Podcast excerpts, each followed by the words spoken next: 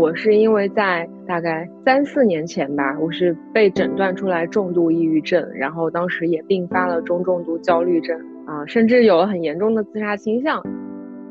所以我们看到，就是新中国成立之后到现在的整体自杀率啊，其实是逐年下降的，可能就是每十万人当中二十个人自杀。抑郁症患者其中五分之一的人会选择用。自杀来去结束自己的生命啊，这其实是一个很高的比率，可以说是中重度的患者基本上都有不同程度的自杀倾向，甚至自杀行为。就这个我是非常非常感同身受。我们所谓的正能量，经常或者很大程度上就是对某一群人，哪怕是某一小群人的巨大的暴力。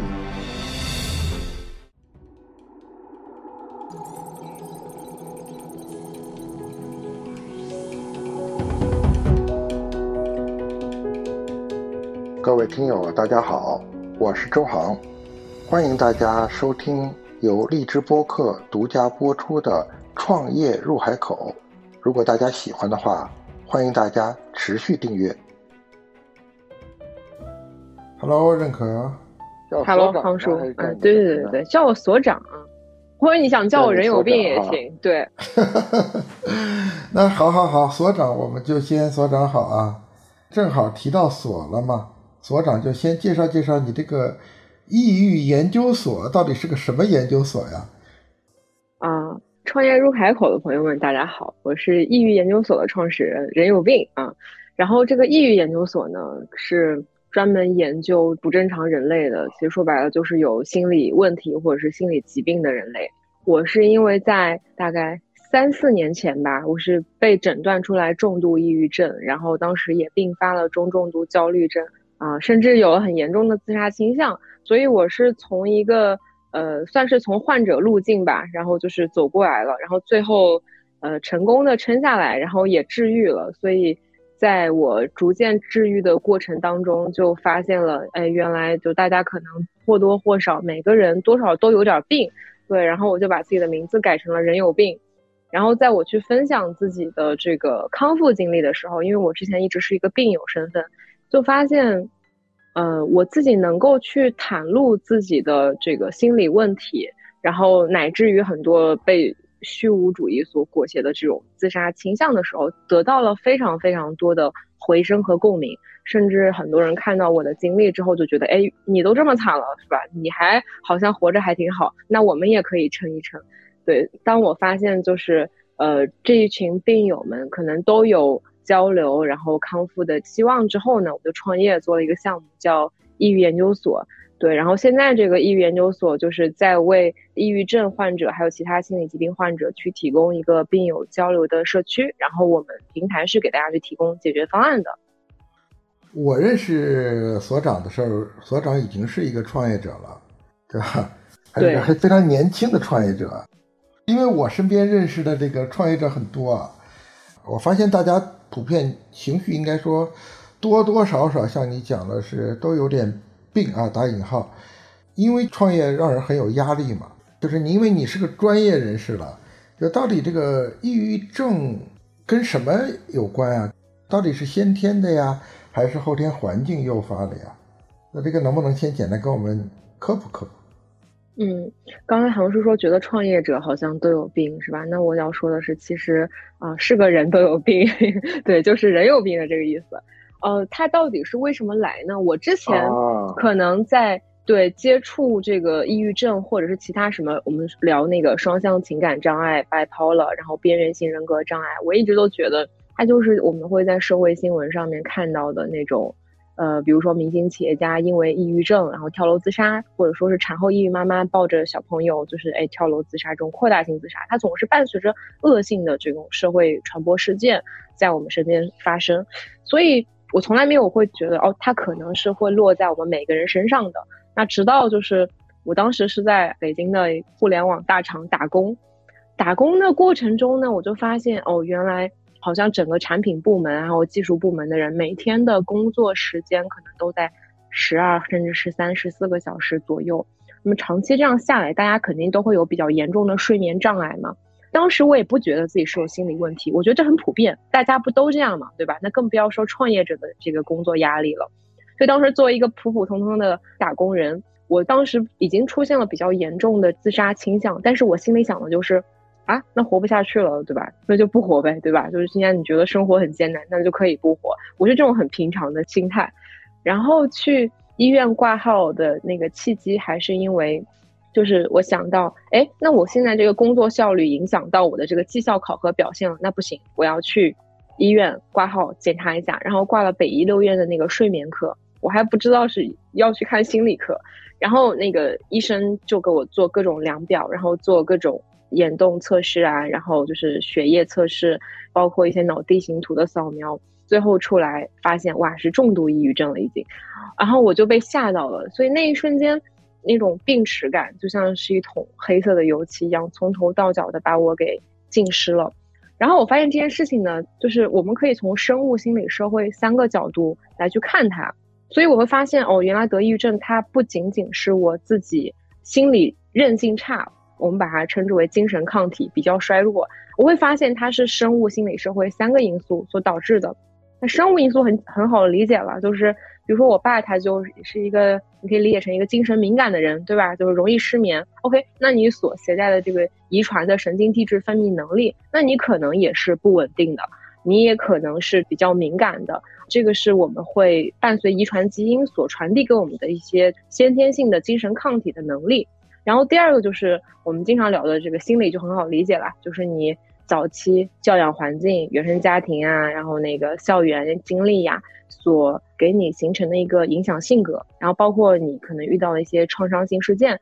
它会决定你的整体的心理韧性，然后你心理的抗压能力，对，然后容错能力。然后第三个就是社会环境。那我觉得我们刚刚去聊到，就是创业者他是一个抑郁高发人群，呃，包括我当时在大厂打工，也确实因为是持续的工作高压环境，所给我造成的一个呃，应该算是累积已久。然后当它爆发出来的时候，发现啊，原来我已经重度了。所以其实我们在聊到，比如说创业者他是一个抑郁或者说呃抑郁焦虑都是高发的一个人群的时候，其实我们去看。比如说金融从业者，对吧？然后呃，律师、大学老师或者幼教，然后产后抑郁啊，甚至还有留学生，那，就是其实有很多人群，大家都是抑郁、焦虑，然后强迫行为是高发的，对。然后可能我们自己刚刚好是在创业者这个群体当中，所以会发现好像身边的人或多或少都会有一些，因为刚才我提到了那么多的可能性，它会造就一个人他是否会有。心理疾病的发生，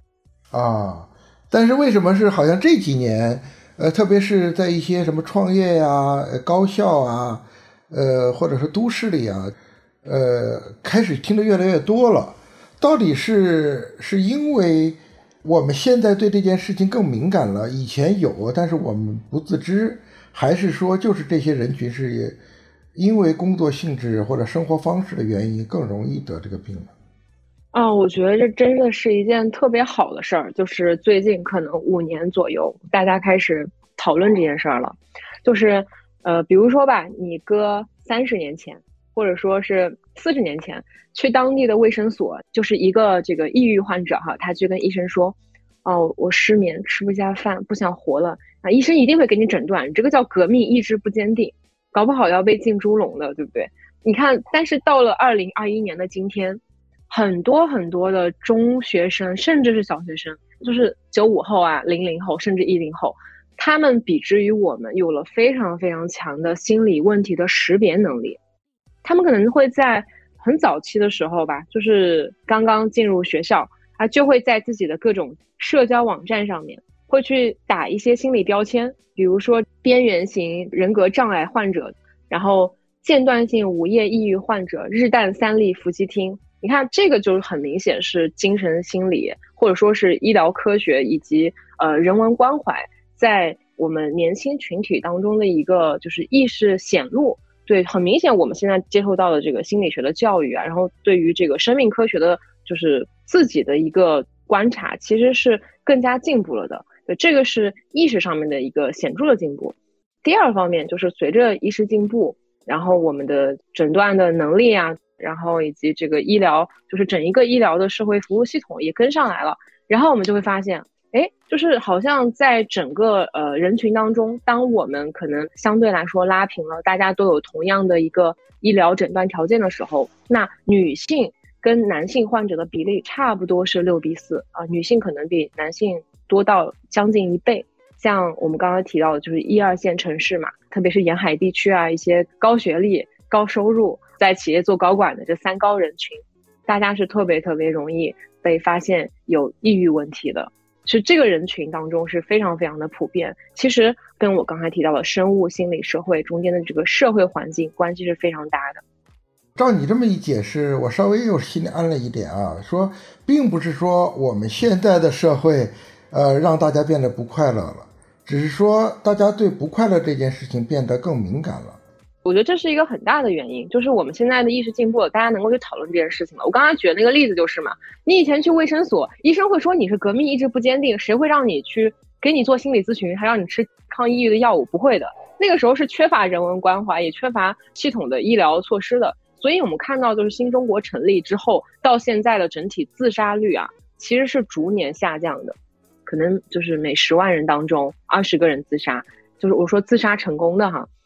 并且男性的自杀成功的概率啊是要比女性要高三倍左右的，对，这是一个呃很明显的一个趋势数据，包括在国际上也是类似于这样的数据，就是一个国家它越贫困或者说它越发达，然后它的自杀率啊其实呈现的这个高峰值是越高的。然后你会发现，我们之前大家好像就是在新闻上面报道所看到都是哦叉叉叉他抑郁自杀的这个结果，那么。这两年，我们看到更多的是明星或者是一些就是网红，他们会在综艺上，会在社交平台上面，会去分享说，啊，我抑郁了，那我在吃什么药，然后我再去做咨询，我来看脱口秀，或者说我来参加一个辩论节目，我其实是为了寻找快乐，这个是我在治愈自己的方式。你会发现，我们对于就是如何让自己变得更加心理健康这个概念，哎，有了更多的关心和讨论。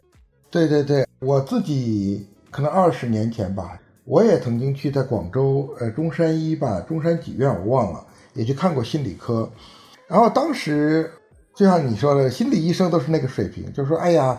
呃，你不要想不开，心理工作压力不要那么大，就是让我感觉非常的愤怒啊，就是，呃，因为我明明是已经病了，我才到你这儿来求医的。结果你只是告诉我说你不要想不开，意思就是说是你自己的思维方式或者你造成了你自己的不快乐，没有把我当做是一个需要得到关怀或者需要得到帮助的这么一个病人来看待的。嗯，这种诊断方式呢，它就像我们去医院跟骨科医生说啊，医生我骨折了，医生说哦你不要骨折，你坚强一点，嗯，你去跑步锻炼一下。就像是这种方式，因为它并没有像我刚才一样。你要知道，就是西方的这个循证医学哈，我们在去治疗心理疾病的时候，会有一个精神科的大夫，对吧？然后会有一个心理医生，大家就会像我刚才说的一样，哦，就会去分析你的生物、心理、社会三方面因素是怎么样造成你得了这个病啊。然后我们会做历史的动态的一个考察，去给你出一个解决方案，然后大家会形成一个治疗小组，然后会去帮助你。这个其实它是需要非常非常大的呃医疗资源在里面，就是平摊到每一个人身上。那在中国其实还是非常非常难实现的。就即使到现在啊，可能在北京在一线城市，但是就稍微下沉一点，可能一些二三线，甚至就是我的家乡合肥，这个其实就是当下医疗资源在分配到每个个体身上，其实没有那么的丰富，所以大家只能去寻求心理咨询。但是市面上的心理咨询相对来说，对于中国家庭来讲还是比较昂贵的。呃，其实像你说的，由由于医疗资源不足，或者我们对这个病的认识，呃，有些偏差，其实会加重病人的病耻感，就觉得我病是不对的。所以大家之前的自杀率是很高的。你知道，就是抑郁症患者其中五分之一的人会选择用自杀来去结束自己的生命啊，这其实是一个很高的比率。可以说是中重度的患者，基本上都有不同程度的自杀倾向，甚至自杀行为。所以这个我是非常非常感同身受。本来你看，我只是有自杀的这种倾向或者是意识吧，就是觉得哦，如果你不想活了，你就可以不用活。其实这是一个很典型的抑郁症的带来的认知失调的问题，就是我当时认知出了问题了。就正常人思维应该是，啊，我不想活，那我要想想，生命这么美好，我为什么不想活？我怎么样才能够去热爱生活，对吧？这是一个正常的路线。但是我当时觉得，哦，我不想活了啊，活着很痛苦，哎，那哦，那就不要活好了，就是这样子的。我也经常有这样的想法啊，因为我对我生命具有完全的自主权。我真的不想活的时候，我当然可以选择不活呀。对，是可以选择。但是，抑郁症患者之所以会挣扎，还是因为很多人大家是有求生的渴望，所以医生啊，然后心理咨询师要治疗的是这个疾病的发生。嗯，OK，你刚才提到了，就是抑郁症有生理性的因素、社会性的因素和心理性的因素，对吧？就几方面的原因共同作用。然后呢，你又提到了，我们并不是今天的生活方式才导致我们变得更不快乐，只是正是因为生活水平提高了，我们对自己的，呃，叫心理生活的质量有了更高的追求，因此我们对不快乐变得更敏感了，并不是说以前快乐，现在变得不快乐。这是我听到的，你长期给我教育下来，就是 我受到了一些这个科学知识的一个教育哈，我是这么认识到了。但是现在呢，就是要想把整个人的心理照顾好，就像人的生理一样，其实是需要蛮多的资源和投入的，啊。是的，是的。刚你像你刚才描述的，就是说你医疗资源不足，呃，医生说实话能够给你看五分钟，看十分钟，每天安定医院五千个人，就这只是浮到表面上的，已经不行了才去医院，还有大量的人是不快乐，但是还没有到医院去的人。对吧？对，结果去了医院呢，医生只能给你一些，呃，很快速的五到十分钟诊断一下，然后给你开些药。但是像保健环节、康复环节，需要到长期的，呃，心理咨询服务，其实是非常昂贵和奢侈的。只有极少数人有条件去花这个钱、花这个时间，然后呢，去获得一定程度的这种支持。极少，极少。十月十号是那个世界精神卫生日嘛，然后 WHO 公布了一组数据啊，就关于国内的，就是你想这么多人，中国现在我们大家都知道有九千五百万的抑郁症患者，对吧？然后真正去就诊的人不超过百分之十，就脱离心理疾病这个范畴，我们聊心理健康这个状态，你知道中国有多少人是心理健康的吗？只有百分之十的人是心理健康的，然后百分之三十的人是有不同程度的心理或者是精神疾病。也就是相当于有六七成的人其实都是心理亚健康的状态，大家可能都会有抑郁、焦虑的情绪不间断的出现。所以你的这个名字叫“人有病，人人都有病”，其实不是一个夸张的说法啊，就是一个真实的描述啊。嗯，对，我觉得它是一个陈述，然后以及就是希望大家能够把自己从什么啊心理不，因为大家都。都是心理亚健康，就是以我们现在的这个心理诊断标准来去评估的话，那在城市化，然后人口结构调整的这个社会背景下，对吧？人格要不停的成长，我们都会有过那个成长的疼痛期的。嗯，那说回我们共同的这个群体啊，就是这个创业群体吧。你除了是一个，你看你的几重身份啊。一个就是说，你是刚才我们说的，更多的是你从一个呃曾经的抑郁症患者，嗯，对，再到现在说抑郁或者叫心理健康从业者，对吧？你现在呃不管是建社群呐，我知道你和中国红会还有一些合作建公益组织等等，就是去帮助抑郁症这个人群之外，同时你还是个创业者，你专门做了一个公司，其实你也是个创业者了。其实这个人群可以按你们的专业话说，是不是也是一个，呃，抑郁症的一个易感人群呀？对，创业者的易感性是高的，特别有意思。呃，一般就是我经常会在凌晨，就第二天早上醒来吧，会发现凌晨的时候收到一些，就是微信好友也都是这些创业前辈的私信消息。我跟他们可能平时也不认识，没见过面，不来往，然后人家突然就把他们的一些。什么？哎呀，我公司发生了什么什么事情？然后就是说，哎呀，我是不是抑郁了？给我发来可能整整一屏的话，然后我第二天早上起来都不知道该怎么接。然后他们就会说，哎，我现在有比较严重的失眠啊，然后到了夜里可能就跟白天情绪会有很剧烈的反差。就是创业者相对来说，白天肯定是一个比较激昂，然后是生产效能非常高的一个状态，就是有一些轻躁狂，你可以这样理解。然后到了晚上，大家就是开始复盘。反思想那个白天回味的那些事情的时候呢，而且会觉得非常的高焦虑以及抑郁。那可能第二天有的人严重的时候，就会发现哦，我第二天已经不想起来了。那这是一个非常非常普遍的现象。那就是遇到大部分患者晚上或者是一些呃非常时期，对。然后还有的创业者就更有意思了，他们会问我，他说所长，我听说创业都会抑郁，那个我不抑郁，我是不是有病？就已经到了这种程度了。他们会觉得自己不是一个合格的创业者，因为他们还没有抑郁症。他说：“是不是我还不够努力？”这是个非常有趣的现象啊！对，这个我去年冬天的时候，我不是也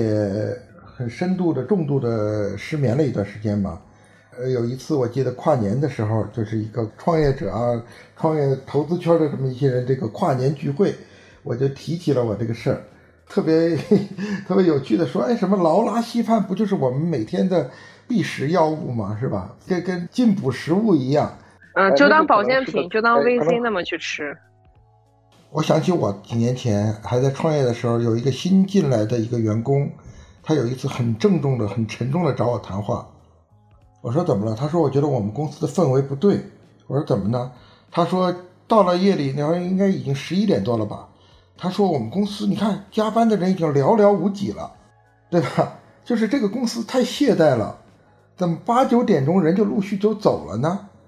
一个创业公司怎么能够不挑灯夜战呢？至少这个公司应该是到了十二点，大家才陆陆续续回家，这个氛围才对呀，否则这怎么能叫一个创业公司呢？”啊，我当时听起来我不知道怎么接他了。我当时甚至会觉得有一种哎很强烈的负罪感呢。不对呀，我这个公司狼性不足啊，血性不足啊，搞得大家每天都十一点半、十二点都不加班，不对呀。这个难道是我们公司福利政策出了问题吗？我们应该把那个每天的免费打车时间，应该从九点、八点应该拉 拉到夜里十一点才可以吗？我当时也都给我产生了这样一种。这种怎么讲羞耻感啊？就觉得我们公司的创业氛围还不够好，都有这种感觉，你知道吗？对，这个就是很典型的这种自我批斗性。然后每一个创业者，他们也会不停的审查自己。我觉得就已经审查内卷到了，他别人都得了某一种病，然后我没有得，我是不是不够好？我是不是和大家不一样？所以这个是当时让我还挺惊讶的。他们会觉得大家好像都是一种。就是越王勾践的，就是为了要谋图大志，然后每天卧薪尝胆，卧薪尝胆。对，那为什么我每天还这么开心？对，所以你会发现不开心好像成了，呃，或者说不开心啊，然后一些激愤的朋友圈状态，然后成了我们创业者生活里的日常，去晒自己生活，哎，和和美美，然后家庭幸福的创业者，好像真的是很少很少。大家的注意力其实都在去解决那些。公司里面的问题，就一定是公司最难，然后最磨人的问题交给管理者，交给创业者，他们不会把精力很多的 focus 在就是那些步入正轨的事情上面，所以一定是在去挑那些最难的问题，然后去把所有的精力放在风险上面，就是我们的工作性质就会让大家成为一种我需要时刻去反思自己，所以其实这个在思维惯性上会形成了一种就是。容易自罪自责的思维模式，大家什么事情都会想哦，那我还能怎么样，对吧？对于管理者本身，就是这个社会角色来讲，呃，这是一个他工作职务内应该做的事，他可能是一个卓越的、合格的呃管理者，一个公司的 CEO。那么，但是就是我们从呃生物人或者说是从个体心理学上面来说，啊，这个对自己来讲是会承受更大的心理压力的。哎呀，你这么想起来啊，就是我们可能。这个社会上的这种社会文化是社会性吧，给我们也塑造了一种很不好的一种氛围。比如说，我们看朋友圈，刚你刚才讲的时候，我在想，如果一个创业者天天在秀一个美食啊，秀他的旅游啊，呃，秀个撸猫啊，我都觉得这个这个人恐怕没什么斗志啊，呃，可能他是个不值得信赖的创业者。对。就你看，我们总是深仇大恨，然后就是发现了一个市场痛点，觉得不行，我要拼上我的身家性命去解决这个问题。然后大家会觉得，哦，这是一个可投的创业者，他很有激情，他要改变这个行业。对，他至少得休息啊，比如早晨就得去迎着朝阳，就得去赶上早班机了。然后到了夜里呢，就是要不然就是公司拉着横幅，对吧？还在加班，要不然就一起在开会，然后一起在封闭开发。如果这个创业者天天是这种状态，或者经常性的这种状态，然后我们就会觉得，哎呀，这样的创业者，嗯，有一种创业状态，有激情，然后好像觉得他值得去投资一样，潜移默化中就有这种意识吧。这么越说，我越汗颜了啊。因为我讲了，我们可能每个人都希望是跟强者在一起，就是不管你的合作伙伴啊，或者你要投资的这个创业者，你都希望他是强的，他的项目是好的，他的身体是健康的，他的精神状态是积极的，然后呢，整个公司的团队状态是非常有血性的，呃，是有战斗力的。我们潜意识里就是说，我们得希望我们要跟这样的人在一起，要跟强者在一起。因此，我们心里就对弱有任何弱的迹象的表示呢，都是呃高度敏感的，甚至我们是厌恶的。我们就会评估这是有风险的。比如说，这个人如果身体弱呀，呃，这个人心理上又又不行了呀，心理有抑郁了呀，哎呀，我们就觉得这样的人就是个高风险的人。这样就逼得我们就没有办法去呈现一个真实的状态，我们都只能把自己弱的那一方面隐藏起来。然后呢，向外界呢都去呈现自己那个特别积极、阳光的、正面的、那种强的那部分的状态。久而久之，我们就在表现我们的强，我们把自己的弱呢就隐藏的越来越深了。嗯，是的，对，因为每个人都是他的情绪是有涨落的嘛，对吧？我们在医院里面有个叫心境涨落图。就正常人的心情应该是起起落落，对吧？这是一个正常人的心态。然后那个你要是真的到了很严重的心理疾病的时候，你也可能是落落落起起起。其实我之前好像就是我在慢慢走向重度抑郁的时候，因为他也不是一天就突然重度了，有很长的时间，我也是在向我的公司领导、向我的身边的每一个朋友去表现出强颜欢笑，我还没什么的那个状态。我觉得那个是。特别特别疲惫，因为本身你的会失眠嘛，然后你的生物功能啊，然后就是社会沟通能力、写作能力就已经下降的很严重了，然后你还要费心去做一些无用的工作，比如说表现的积极、表现的开心，那这个其实会非常非常消耗，就是本身已经非常疲惫的一个呃人的状态，它可能会促使推进你走向抑郁症或者是焦虑症。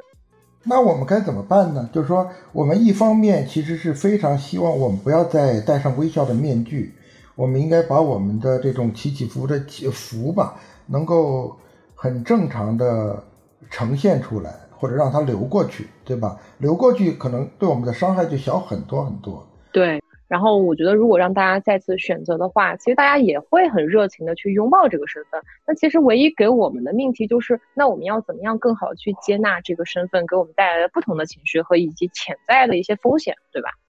那其实，呃，第一点的话，就是我觉得是我在做这个创业项目里面，就是它的一个想要去解决的一部分问题吧，就是社会支持。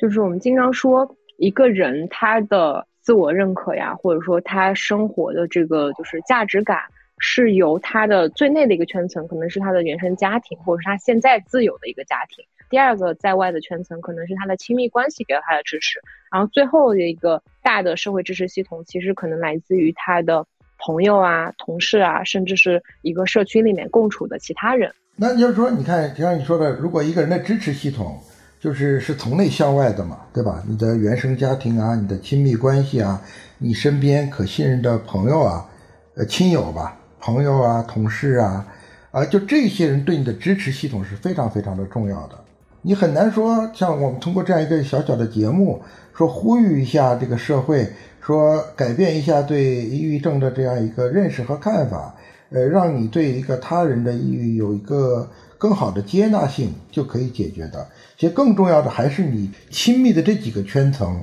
对你的支持，反而是变得对一个人的价值是可能是至关重要的吧？能这么理解吗？对，给你提供情绪价值，跟你真正产生协作和共同生活的那一部分人，他们给到你的情感体验，给到你的认可，或者是给你的帮助，其实是会比。就是我们现在再去聊那些心理疾病的里面那些服务从业者要大得多的服务从业者，真的就是你知道他们看患者的时候，就是患者说的所有痛，他们能够给到专业的解决方案。其实一个人最应该对一个人的生命负责的人是自己嘛？对，我觉得是。我就想起来一个案例吧，就是一个很年轻的创业者，他连续创业了三次，前两家公司都卖掉了，然后他成为了一家上市公司最年轻的产品总监。然后大家看起来都是哇，年轻有为，对吧？又有很好的一个这个社会成就和财富积累。但是呢，他自己可能就是已经到了，他还不是我们常见的呃抑郁情绪，他已经到了躁狂发作。他白天的时候在公司可能很理性嘛，然后他他就是在跟我去做咨询的时候，他就会跟我谈论说，呃，因为他觉得数据啊、市场啊，甚至说合伙人、公司团队，一切都是不稳定的，给他带来了非常大的不安全感，所以他就提了一个其实还挺非分的要求，他就要求每一个跟自己交往的女朋友，一定要比自己先到家，就是他对于这个世界，他对自己生活的一个。安全感诉求就是啊，不管外面发生什么事，就算我今天公司又卖掉了，或者是今天我数据怎么怎么样了，合伙人离开我了，他也要求呃，我回家的时候一定要有一盏灯亮着，有一个人等我回来。他这个要求其实还蛮非分的，所以就是他的很多任女朋友都离开他了。然后在有一次，他可能也就是喝了一点点小酒哈。那个神经被酒精稍微有一点点麻痹的时候回家，发现哎家里没有人在等他，然后那一瞬间呢，他可能保持了两年的这个就是有人在家里点灯等他那个习惯，那个安全感界限一下被打破了。然后就很惊讶的是，就是他有过那么丰富的创业经历，大家都觉得他是一个理性的创业者，结果他的躁狂的那一面居然在家里那一瞬间就是爆发了出来，他就是发了疯一样的去把家里的。冰箱啊，电视啊，然后包括茶几啊，就是所有的玻璃制品全部都砸碎了。然后在砸碎的过程中，就是一些玻璃渣可能就割到他的那个静脉，对，然后有点割到大动脉了。最后被他的合伙人送到 ICU 里面去，躺了有小半个月吧。他后来再去跟我说这段事情的时候，就是他表现出了一个很无助的状态。虽然他在爆发就所有侵略性的时候。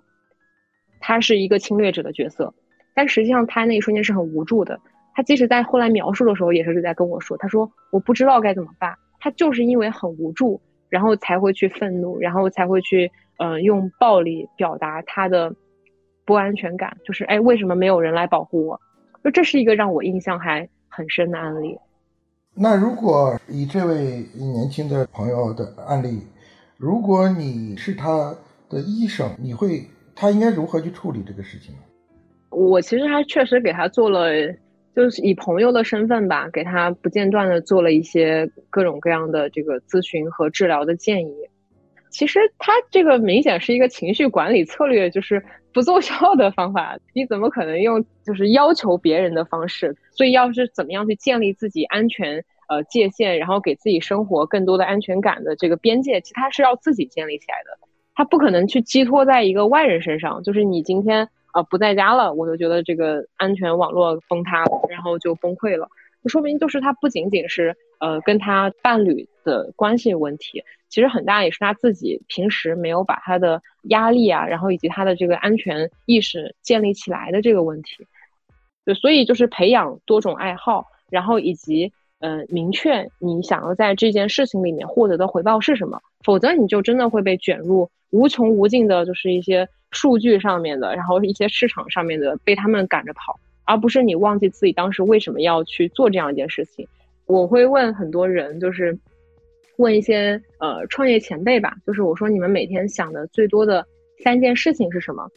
我我问过很多人啊，大部分人就是每天脑子里面想的，那肯定都是要么是市场啊、股东啊，然后回报，要么想一些数据方面，要么想一些运营方面的东西。然后我印象很深的是有一个心理行业的前辈，他的前面两个问题也是关于团队，然后关于这个公司的商业化方向。然后第三个他给我的回答让我印象很深，他说：“呃，我第三个每天会想的问题就是我今天晚上回家要给我的两个女儿讲一个什么样的故事。”然后他又说他每天回家之后就会以他们一家四口人物为原型，给两个女儿去编一个自己现想的故事。对，所以我就当时就觉得，哦，原来这个创业者，他每天关心的事情不仅仅是这些能够被量化的一些硬性指标，他还是会有软性的，然后从自己呃社会支持网络里面去获得一些情绪价值，所以这些东西是能够成为他的一个出口的。哎，这个故事你跟我分享过好多次啊，其实我也蛮蛮感动的。他有一个自主的意识啊，很好的照顾了自己的这个需求。我在想，因为我们刚才你说的这个原生家庭啊、亲密关系啊，呃，还有这个身边的朋友啊，大多数人其实对，呃，心理学呀、抑郁症啊，其实和绝大多数的普通民众是一样的，缺乏很系统的、很完整的一个了解和理解。他怎么能够成为一个很好的一个支持者呢？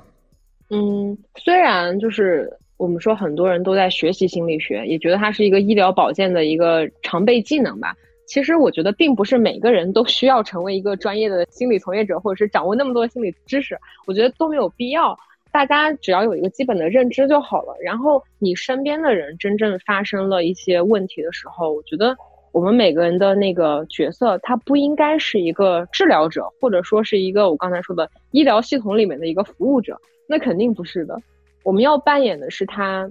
本身的那个社会关系角色，比如说我是你的朋友，那么在你难受的时候，我能够做的就是我去关注你当下的困境，你到底是陷入了什么样的问题里，我去承认你的痛苦，我去看到你当下的状态，就是当对方能够向你去倾诉的时候，其实就已经完成了他呃迈出了他疗愈的第一步吧。如果说真的是严重到了啊，比如说他重度失眠，然后会有一些躯体化的问题，你认为他需要去看医生的时候，那我觉得这个时候就相当于那种，呃，比如说我们俩吃完饭了啊，一块去医院遛个弯儿，我去给你推荐一个我之前看过的心理医生。当他们有时候说，哎呀，我要撑不下去了，跟大家告别，说我要自杀啊，甚至真的是会写遗书，可能发给所长号啊。会把自己的整个就是呃告别方案给写下来，说过两天我十八岁了，我要去吃一顿火锅，然后我再去结束自己的生命。当时我们看到这些信息的时候，肯定第一反应都是去联络他们的家人嘛。我印象比较深的就是，因为有大部分人就是很着急，火急火燎的把孩子就是或者是把自己的这个产后抑郁的妻子啊，就硬把对方往精神病院送，因为你实际上真的去打。精神病院的那个就是住院电话的时候，他们真的是会有那个担架会给你绑上车的，但是我觉得那个就非常不人道，因为我举的这个案例就那个小男孩，他的爸爸呢其实是跟他的也没有跟他妈妈说，然后他自己接收到了这个信息之后呢，就是他在他儿子过生日的那天就真的去主动提出说陪儿子去吃火锅，然后聊天的过程中他就说啊儿子你最近是不是有点不开心？爸爸看你好像就是长期都不太舒服啊，我们要不要去医院看一看？所以最后呢，那个男生他是很开心的一个状态。过了两天，他的状态跟之前完全不一样。他在社群里面晒了一张自己在精神病院住院那个手环，他晒了一下自己那个手环的床号啊，他非常开心的说：“他说，哎，我现在已经住院啦，啊，我现在又到了这个病友宿舍楼里面去了。他说，我现在感觉进入了大家庭。”对，然后我爸就是跟我说，他来陪我看一看，我现在特别开心，就感觉又住进了集体宿舍的感觉。刚才讲这个东西的时候啊，特别有画面感。就我在想，就是一个人是不是有这么几个层次啊？第一就是说，呃，无论外界对我社会性对我有什么要求，我都可以勇敢的摘下那个微笑的面具，就这是解决我自身问题的第一步。可以这么说吗？对，就是刚才说的嘛，痛苦它并不可怕，可怕的是我们不敢承认痛苦，还要去伪装出一副很积极的样子。所以说是有一些，有时候我们说社会正能量的暴力标签，它才是真正的暴力来源。对，我觉得正能量是个非常大的暴力。你看最近，呃，社会上又都在批判什么娘炮，对吧？就是说好像娘炮是一件非常不正确的事情，各界都在批判。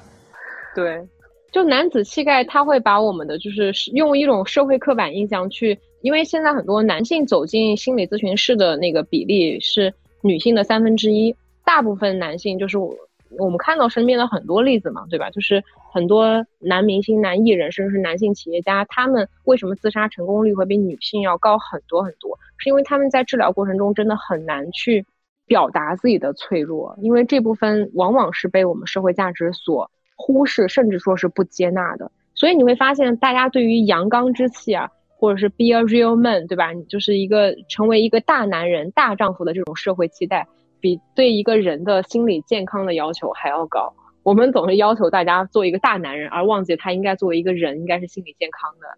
嗯，呃，这点我觉得真的要借着这个节目的机会啊，特别想大声疾呼啊，就是我们所谓的正能量，经常或者很大程度上就是对某一群人，哪怕是某一小群人的巨大的暴力。你知道为什么很多就是男性恐同比女性恐同人数要高十来倍吗？就是因为他们觉得，如果我不表现出恐同，那么也会对他们产生焦虑感。这个就是社会期待、社会规范下所导致的文化倾向。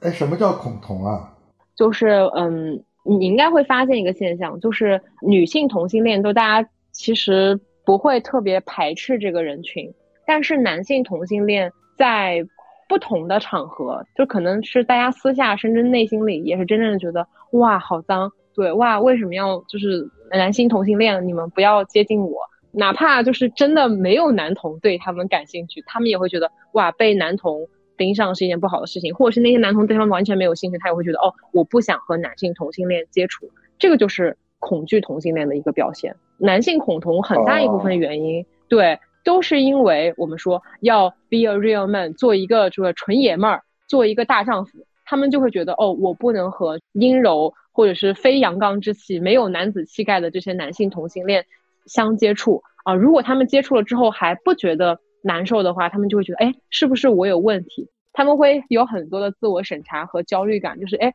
我居然和他们融入的这么好，我是不是有同性恋倾向？这个就是一个很典型的社会文化规范所导致出来的焦虑感，其实它是不健康的。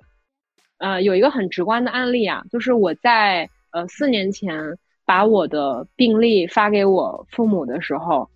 而我爸爸是非常暴怒的，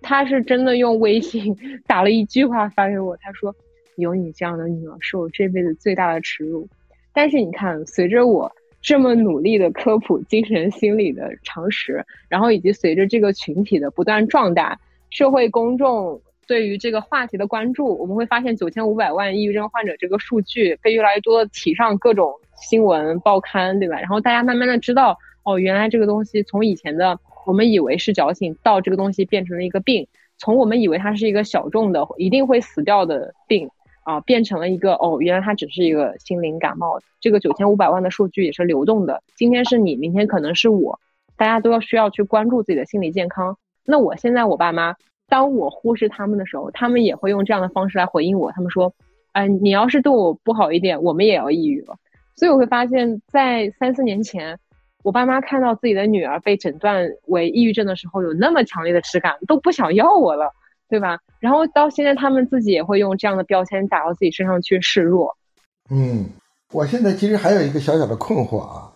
因为你知道，我现在变成是一个，因为年龄比大多数的创业者会更大很多，然后呢，你又是一个投资者和创业者的身份转换呢，呃，如果你这几年有了一些意识，你开始更多的去关爱别人呐，就是关注别人的感受啊，很多时候呢，别人也会把你视为他的一种支持系统吧，就是说他们情绪低落了，比如说，呃，需要找出口啊，需要找你来聊一聊啊。很多时候呢，我说实话呢，我自己感觉会有一点负担感。呃，我感觉就是我去支持别人的时候，就感觉也是很大的一个精力的消耗。呃，甚至很多时候找我的时候，正好碰上我可能情绪也并不是很高，我就会觉得我不愿意去负担这个事情。你觉得我这个困惑应该怎么解决？天哪，这不是几乎每个人都会问我的问题。就是我昨天晚上还发了一条朋友圈，就是。呃，我们易研究所公众号下面的一个评论区，因为都是患者嘛，我们大家什么样的言论都有。然后我的大学老师啊，然后包括投资人呀，就是我的朋友，大家都会问：哇，你每天看到这些东西，你不会崩溃吗？啊，甚至还有之前有人问我说：啊，你本来就有抑郁症啊，那你还选择创业，你是想要以毒攻毒吗？就是 好像，那确实啊，就是不管是身为创业者、管理者，你要去解决团队的。情绪问题啊，整个团队的心理健康问题，有时候要面临着很多，不管是用户还是说晚辈们，然后朋友们，就是大家会把你当做一个情感的指明灯，对吧？会把你当做一个灯塔一样的，时不时来找你求助。但是其实我并不会受到这件事情的困扰。我可能在很早之前，就是我从来不觉得我能够帮助他什么，就是我只是去做自己的分享，然后我觉得我自己在成长。他们向我会倾吐出自己的各种问题的时候，往往是在我身上找到了一些共同的经历，那只能是叫做经验分享，因为我从来都不是一个治疗师的角色啊，我我就是一个人有病，对吧？我就说我自己都有病了，然后大家会发现哦，原来我们的病都是类似的，所以在这种发现我原来我们是病友的这种和谐的嗯戏谑的笑声中，我觉得大家好像就消解了这种压力感。他们在跟你倾诉的过程中，其实就已经消解了他们无人去倾诉的这个问题了，啊，因为他们知道跟你说这个问题你能听懂，所以我觉得你能够去倾听，本身就是一个很好的信任关系和一种爱的给予吧。对，然后至于能不能解决这个问题，我觉得大家并没有这样的期待，而是发现原来我们每个人都有病。对，你这个特别好的让我发现了一个问题啊，就是。其实我之所以背上了这样的或轻或重的这样一个心理负担的时候，其实很大程度上是因为我把自己放到了一个打引号一个强者的一个一个位置，就是你这是自己给自己加上了一个枷锁吧。就是我如果也是一个普通的人，我也是有弱的时候，我也是个弱者的时候，我就不需要背负这个东西了。对，我觉得我们现在对话特别像在做咨询，我们真的在录播客吗？主要是这个播客没有办法自然的流动起来，就只能变成这个样子了。对，我以为在还打电话。这很好了，很好了。我觉得，所以我跟所长认识那么久啊，其实之前聊的蛮多的，但是好像也还第一次这么系统的聊聊关于抑郁症这个话题啊，是不是？对，你你是不是现在已经做了几期都没有跟女性创业者的对话？没有啊，哪有跟女性创业？OK OK，很荣幸作为辣妹创业者登上了你的节目，这是我的荣幸，很高兴啊！就是在我们在这么艰难的情况下，还可以基本完成了我们的这个对话，我感觉很开心。杭州再见，杭州再见，祝大家都开心好啊！祝九千五百万人民都开心，拜拜。